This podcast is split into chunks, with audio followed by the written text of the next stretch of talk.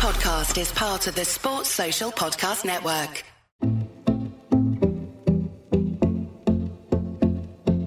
It's a sport that's heritage dates back to the 16th century in Scotland and the Netherlands. Two teams taking in turns to get the closest stone to the house, all while sliding on ice. After making its Olympic debut in 1924, it returned in 1998 and has been a mainstay in the Winter Olympics and Paralympics and something to stay up for ever since. I'm John. And I'm Michael, and this is Great British Bosses from Anything But Footy. This is the podcast where we meet the men and women leading from behind the scenes of sport in this country. And who can forget the so called Stone of Destiny from Rhona Martin in Salt Lake City? But exactly 20 years on, what's next? As we count down to Beijing 2022, which is now just a matter of days away. I'm Nigel Holl. I'm the Executive Performance Director for British Curling. We mentioned that the most famous moment of curling, Nigel. Is it a chain around the neck or is it something you're still proud of?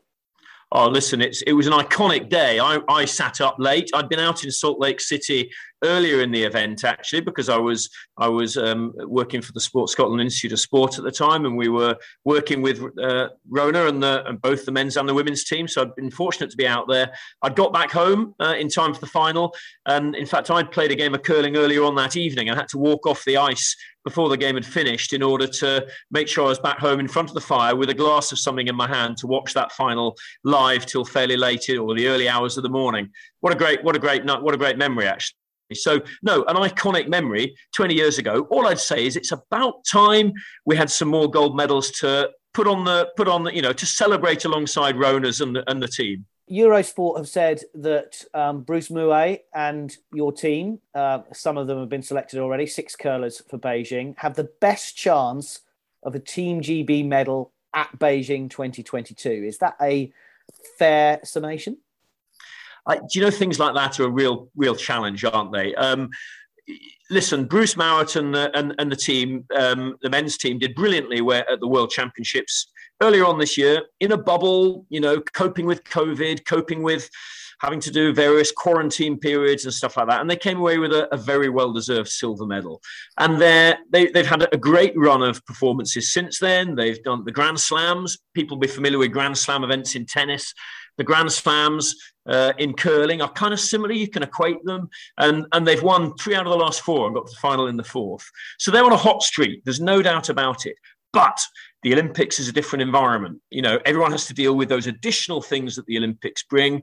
Uh, the media pressure, the expectation will be in China, Beijing, will be dealing with COVID out there, all those additional challenges. So you know, I'm not putting a, a, noose around anybody's neck or a medal around anybody's neck yet. All I know is that that team and the mixed doubles pairing, who we've also announced, which is also Bruce Mouat and Jennifer Dodds, that they're they'll all be in great form come come come come February uh, and the Winter Olympics in Beijing. So, and at that point, it's Olympic sport, but they'll be they'll be in good shape. 1924, Chamonix in France. It was a gold for the men. Willie Jackson, Robin Welsh, Tom Murray, and Lawrence Jackson. Since then, seventh, seventh, fourth, fifth, silver in 2014, and then a fifth last time around. What can you tell us about how you put this team, how you put this squad, how you select the group that are going to Beijing? Well, Team Mouat themselves have actually come together as a team probably four years ago now. Um, group of, at that stage, young, highly talented um, curlers.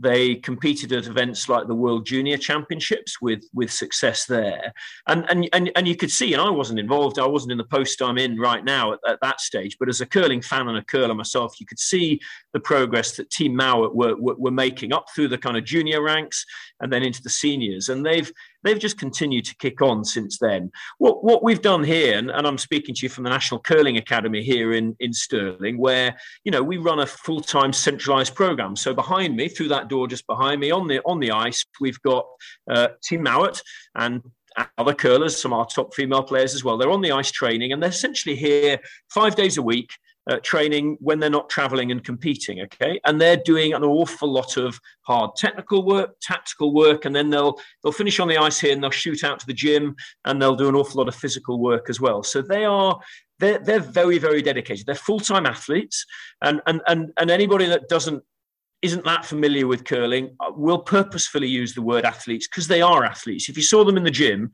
and you see the way they're chucking Olympic weights around, they're full time athletes and they're absolutely on it. And um, and Team Mouat are a, a, really good example. They're leaving no stone unturned, if you'll forgive the expression.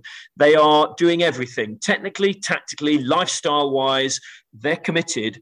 They know that this Olympic Games is a huge opportunity for them. And I know, and they've done a great job over the years. They've had a very good coach, Alan Hanna, who's worked with them through that four years. We've got David Murdoch, who I think you spoke to on a, on a, on a different podcast. Dave Murdoch as our Olympic head coach. He works with Alan and with the, with, with the team as well. And, um, you know, yeah, we, we can't wait. We're looking forward to Beijing. We'll talk about the mixed team that's been selected, and we'll get on as well to talking about what's happening as far as a women's team. But I just want to pick up on something you said there. You you were very forceful in your point that these were athletes. Is there a yep. perception issue then that you find in terms of curling and people's perception of the people that do curling professionally? I'm not sure there's a huge perception issue, but I think the danger is everyone loves curling every four years. We see that the Winter Olympics hits, and suddenly the country and and you know does love curling, and and that's fantastic. And it's our it's curling's Wimbledon moment every four years, not every not every year. I guess we've got a responsibility. You know, those of us that are fortunate enough to to, to work in curling, and it's British curling I work for, and Scottish curling, Welsh curling, English curling. We've got a responsibility to do something about that and get curling more visible year in year out, season in season out. But um, but but there is always a danger when people see a sport that they're not that familiar with and they see the the sweeping element going on and it. And then you know you can look at that and smile about it. And we'll get the analogies to sweeping the kitchen floor. That'll all come out in the in in, in some of the less informed media perhaps.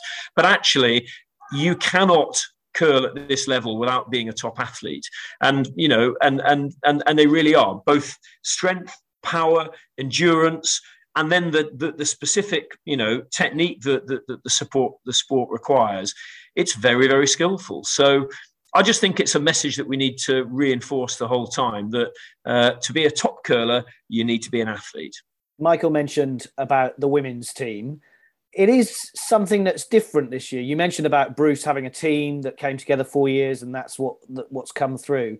Uh, when we spoke to David Murdoch, as you mentioned, he said British curling have, have done this new way of doing it, where we're kind of putting everyone together and mixing them up and seeing what what happens. I think Eve Muirhead has said recently it's been very good times and very tough times. Talk talk us about that process, Nigel. How did it come about, and and is it working? It's it, it is an interesting one. I think. Um, how did it come about? Simply, we didn't qualify. The women didn't qualify for the Olympics at the World Championships back in May in Calgary. We had to get a top six finish to secure a place in Beijing for Team GB. So, very kind of politics of sport, politics or dynamics of sport. That's a Scotland team competing at the World Championships, um, representing Scotland with, with real pride. But they, if you like, carry the qualification for Team GB uh, through to for the Olympic Games. They they didn't finish in the top six. Look, disappointingly. I'm not going to run away from that one. We were disappointed. I was disappointed. The players themselves, very, very disappointed. Okay, um, good players, and but it just didn't. It didn't. It didn't come about. And I suppose we took the brave decision. And, you know, I am a curler, but I've worked in other sports in leadership roles and I've got a different experience, I guess. And we, we looked at it and went, actually, we probably need to do something different, more of the same in this context at this time with the pressure of COVID and everything else is probably likely to give us the same result of not qualifying. So we have a we have an Olympic qualifying event in December in, in the Netherlands. And we, rather than sticking with an established team of four players and going, okay, let's do the workout here on the ice, let's get them to other competitions as the world opens back up, we said no. We had two really good teams, lots of nine players. Ultimately, we kind of collapsed into one squad. Uh, of nine. We and big credit to Dave Murdoch and the other coaches that have been working with that team. They um, juggled the players around week in, week out, both from a training point of view, and then when we got some competitions. They played different combinations, different pairings, and different positions. And we, we tracked all that with, you know, significant amount of data right the way through, not just looking at results on the ice. We're looking at training data. We're looking at how, and, and, and a big part of that was also how the dynamics of that team function. Curling as a team of four on the ice and traveling together and kind of living together during competition. You know, do you need to be best mates? Absolutely not. Do you need to be able to get on and, and work as an effective unit? Absolutely, you do. And communication and dialogue and roles within that team are really, really critical. So, so we threw the nine players into the into the mix, and and you know Eve's comments are you know spot on. Really, I think she said she found it generally positive, but it wasn't. But it had but it had those challenges, and I think the big challenge is that what we did was we've changed the dynamic from being a, an environment where the team's selected or the team qualifies to one where it's all about the individual at that point. But we were also asking those individuals to prove their worth, I suppose, within a team context. So actually, there'll be a lot of people working in sport listening to this podcast who'll go, What's different about that, Nigel? That's what we do day in, day out. Uh, you know, and and they're right. But that's a very different cultural perspective for curling traditionally, mm. and and and we are actually at the moment. I mean, I, I, I, we're, we're one of our challenges is to change a lot of the culture of what's gone on within this British curling program. Not that there's, there's some wonderful stuff in curling, historical approaches that we I love and we need to respect and, and, and retain where we can. But if we're going to tackle the world's best, the Chinese and the you know the, the the other top teams in the world, the Swedes or the Swiss, they're not necessarily held back by tradition and convention. They're doing things the way to produce the best teams at the time on the ice. And the host, China, you know, in Beijing will be really, really tough. They'll have had, we suspect, a little bit of extra practice in the venue on that ice, and that's significant. You know, so we've got to do absolutely everything. And the, and the squad approach with the women's the women's team it was tough. It was tough on the individuals. It was tough on the coaches as well. Actually, uh, they had some tough decisions to make, and eventually we we got ourselves into a smoke-filled room. You know, as selectors, three of us, um, and we looked at the data and we looked at the, the, the, subjective data and the objective data, and we've selected five players from that group of nine. They're off to the European Championships this week. They travel, I'm pleased to say. Lillehammer, looking forward to that. That's a nice preparation for the Olympic qualifying event, which takes place in December. And there's no guarantee. There's some, there's nine, there's eight other really good teams at that Olympic qualifying event. So it's tough it's arguably almost as tough or tougher than the Olympics itself to qualify. But they're doing a great job. They've bought in, every one of those nine players bought into the approach. The five players we've selected are now kicking on. They're on the ice out there now. They'll be ready for that Olympic qualifying event. The other players, they're now out in Canada competing. There's an awful lot ahead for them this season as well. They're very, very talented players moving forward. So I like to believe nobody's lost from that approach actually what we've got is just different wins. You mentioned about the best team. So Jen Dodds and Bruce Mouat uh, are the mixed team uh, world champions. It's only the second time, am I right in saying that the, the Olympics that this event is taking place? Is that also a, a cultural change as well, Nigel? It's important that sports are having new events and making sure that they are diverse, etc., etc. Absolutely right, and you're absolutely right. It's the second Olympics for mixed doubles. It was uh, in Pyeongchang in 2018. Uh, Team GB, we didn't qualify.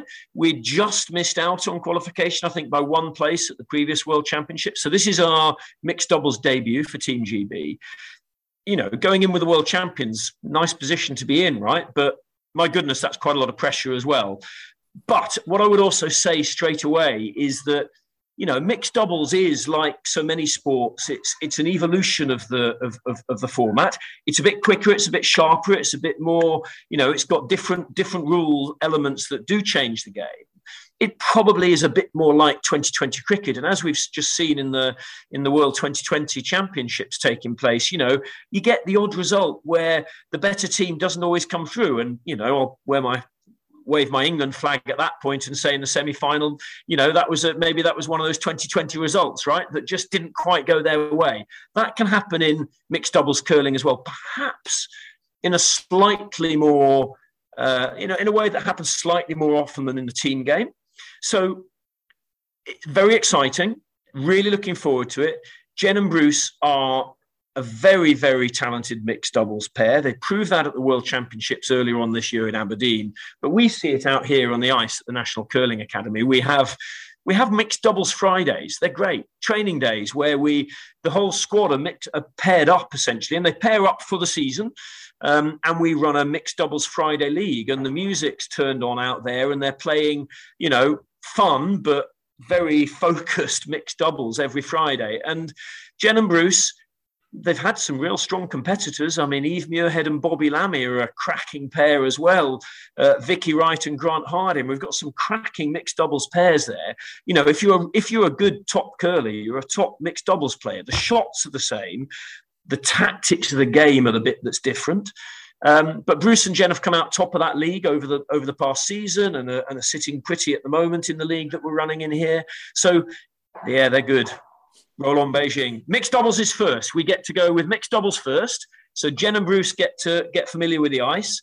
And then, as long as Jen, as part of the, the, the women's team, also qualifies at the, quali- at the, at the qualifying event, then both both Bruce and Jen will then play in the teams competition that follows. So busy, busy time for them but something that we think is listen, they're fit enough. Like I say, they're athletes. They're fit enough to come through mixed doubles first and then go straight into the team event. And uh, looking forward to that. This is great British bosses from anything but footy. We're in conversation with Nigel Holl, the executive performance director for British Curling. Nigel, you've said a few times you're a, a keen curler. To run an organisation, do you have to have that understanding of the sport? Because You've been involved in cycling, you've been involved in athletics, you've been involved in netball, you've been involved in hockey, but now curling and also a player of curling. I don't think it's my role as a kind of combined role. I'm the kind of chief executive and the performance director all roll into one because, as we say at British Curling, we're small and beautiful. So we don't need we don't we can't justify a separate chief exec and and, and, and performance director at the moment. Um, I don't think for a chief executive you need to be from that sport, if I'm honest. I think there's a different skill set and requirements there. It's about running the business, um, you know, the commercial side, the governance side, the leadership side. Um, and, you know, I guess I'm, I've, I've, got experiences in that in other in other walks of life, in, in other sports, athletics, as you rightly say, it, Scottish athletics and, and UK athletics and, and, and elsewhere. Where, however, I do think it really helps if you've got a bit of a passion for the sport. I mean, I'm I'm incredibly fortunate. I'm working in a sport that 20 three years ago I took up. So I'm not a born and bred curler. I'll still be a newcomer all my life, I think, to curling, as regarded by people that were born and bred with curling shoes on. I moved to Scotland for work purposes and um, and started curling with the local club. Um, you know, a lo- very rural local club, lots of farmers in the club. Blair Drummond Curling Club, give them a shout out. They deserve it. Great, great group of people. And I've curled with that club ever since and I and I love the sport, and I'm very passionate about it. I've coached curling. I, my children, as they joined the local young curlers, I got dragged into the Stirling Young Curlers to go and help out as a coach, and enjoyed that immensely. And, and they're doing some great some great work with other young curlers coming through still. So I've got a passion for it. Does it help? Yeah, because I'm really interested in what's going on. Is it necessary? No, but it but, but as I say, I think it just helps my motivation. Not that that I struggle for motivation generally. Blair Drummond, great curling club, terrific safari park. I took the children there for their holidays in the There summer. you go. There you go. We'll give them a shout out as well. They're our local big business. They are great, actually. Yes, you're right. Really good place to uh, take children. Anyway, that's an aside. I'm interested in your comments, though, about running an organisation because British Athletics, for example, there's a vacancy there for a chief executive at the minute. And from a lot of things that I've read, you feel the athletics community feel that the person that's going to head up that organization has to, you know, know about PBs and split times, has to have maybe been a, a track and field athlete as well. But from what you're saying, you don't think that's necessarily important to take an organization on? As I say, I think it helps. So my background in athletics, when I took on, I was the interim chief executive at UK Athletics previously. So been through a few there recently. Uh, let's move on from that aspect. Um, you know, I, I, I had been an athlete. I'd represented Scotland at rather crazy ultra marathon distances and bits and pieces like that. So, you know, was I credible in terms of Olympic track and field levels of performance in athletics? Absolutely not. Not as a, as, a, as, a, as an athlete myself. There's something though there about how you listen and how you engage with the membership, with the participants, with the elite side of the sport. So there's something about um, how you tackle and move into a new sport. So I, I, moved my background. I, a number of years ago, took on the role of performance director for England netball.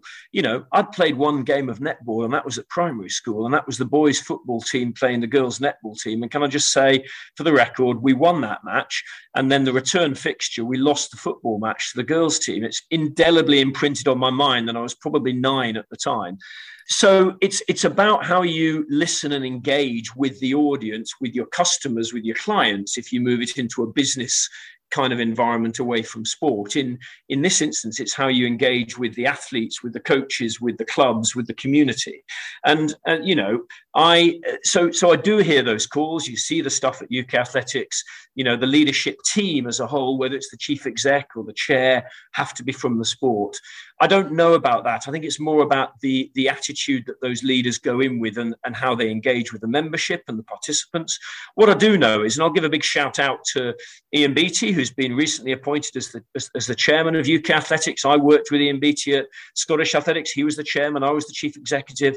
Ian's from the sport. He's a passionate ultra marathon runner and race organizer himself. He's from the sport, and that's a really really beneficial part. And the interim chief executive at the moment, Mark Munro, was my head of development at, at, at, Scottish Athletics and followed me there. Mark's got a, you know, he ran internationally as a junior. He's been in the sport all his life.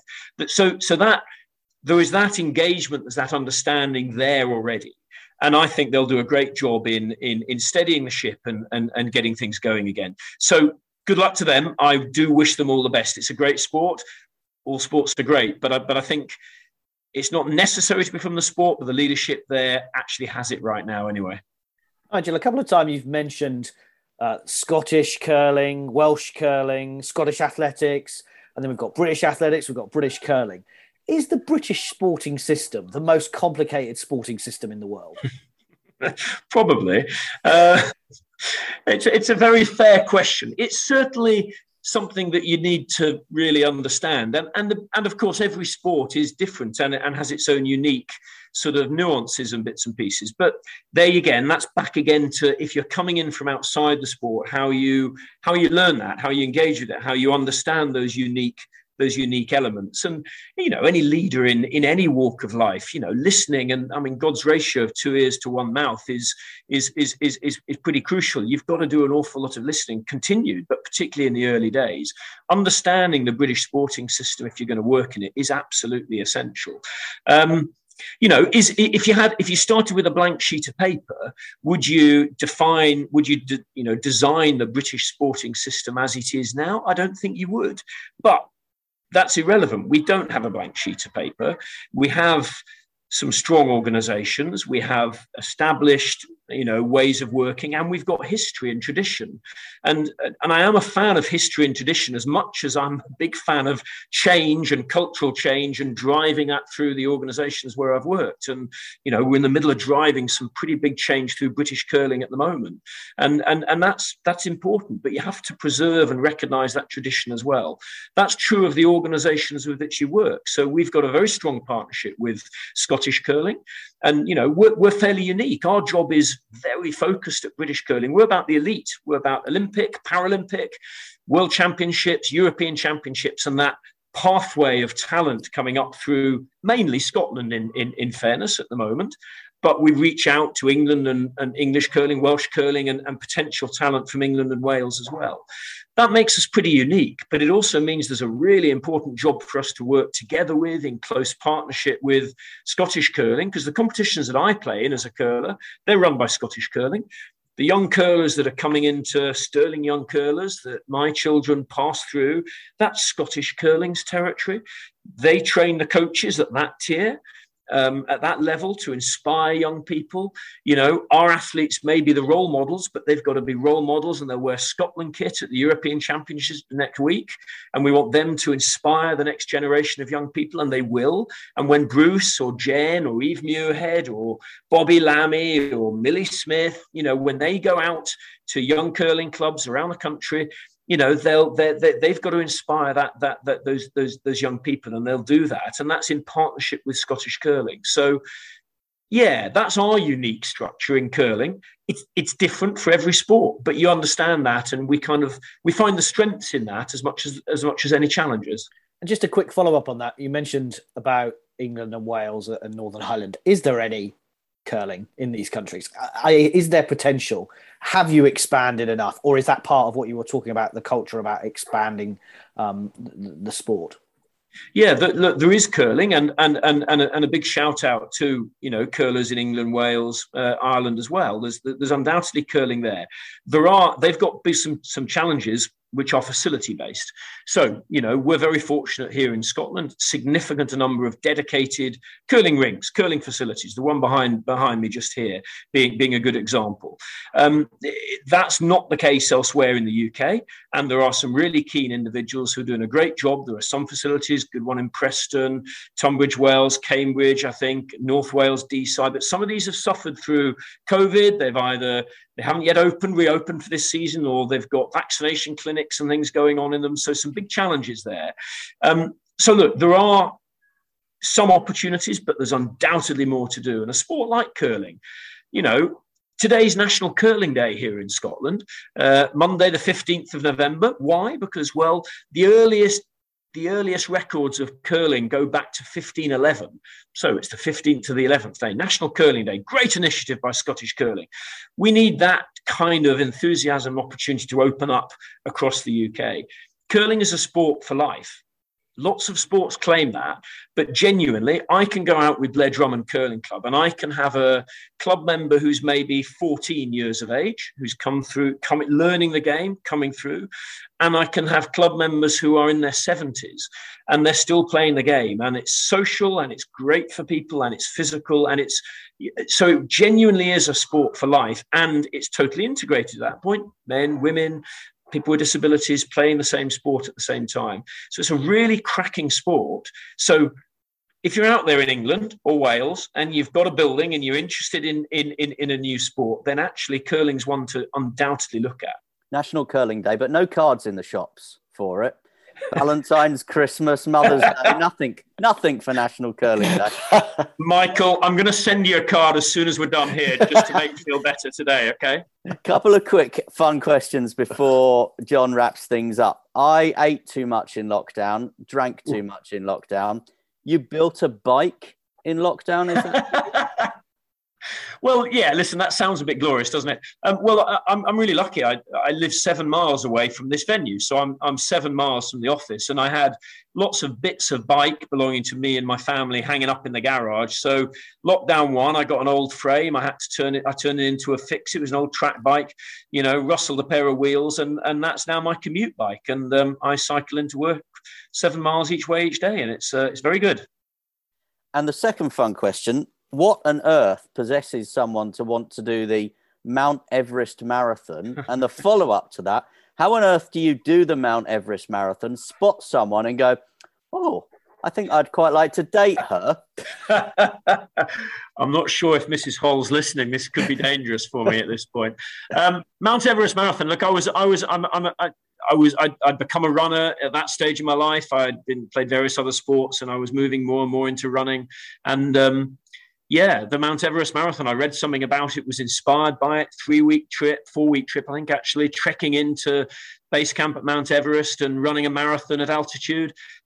You know, as much about the experience as anything else, but it was a but it was a great race as well. and did, did okay in it.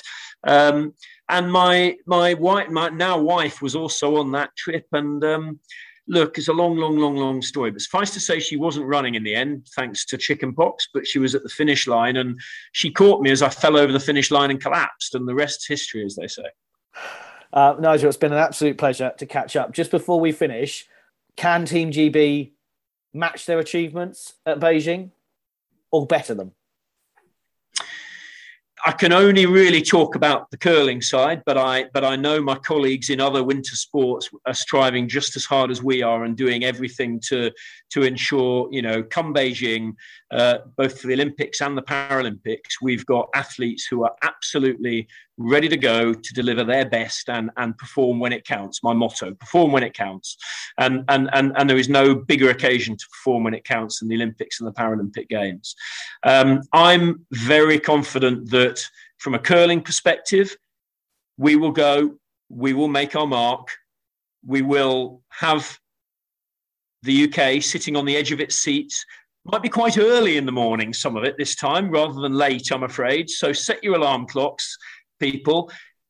You will really be inspired by the athletes that we've got on the ice, and um, and we'll see where that gets us. But yeah, we'll be we'll, we'll be in the mix come the medal come the medal zone.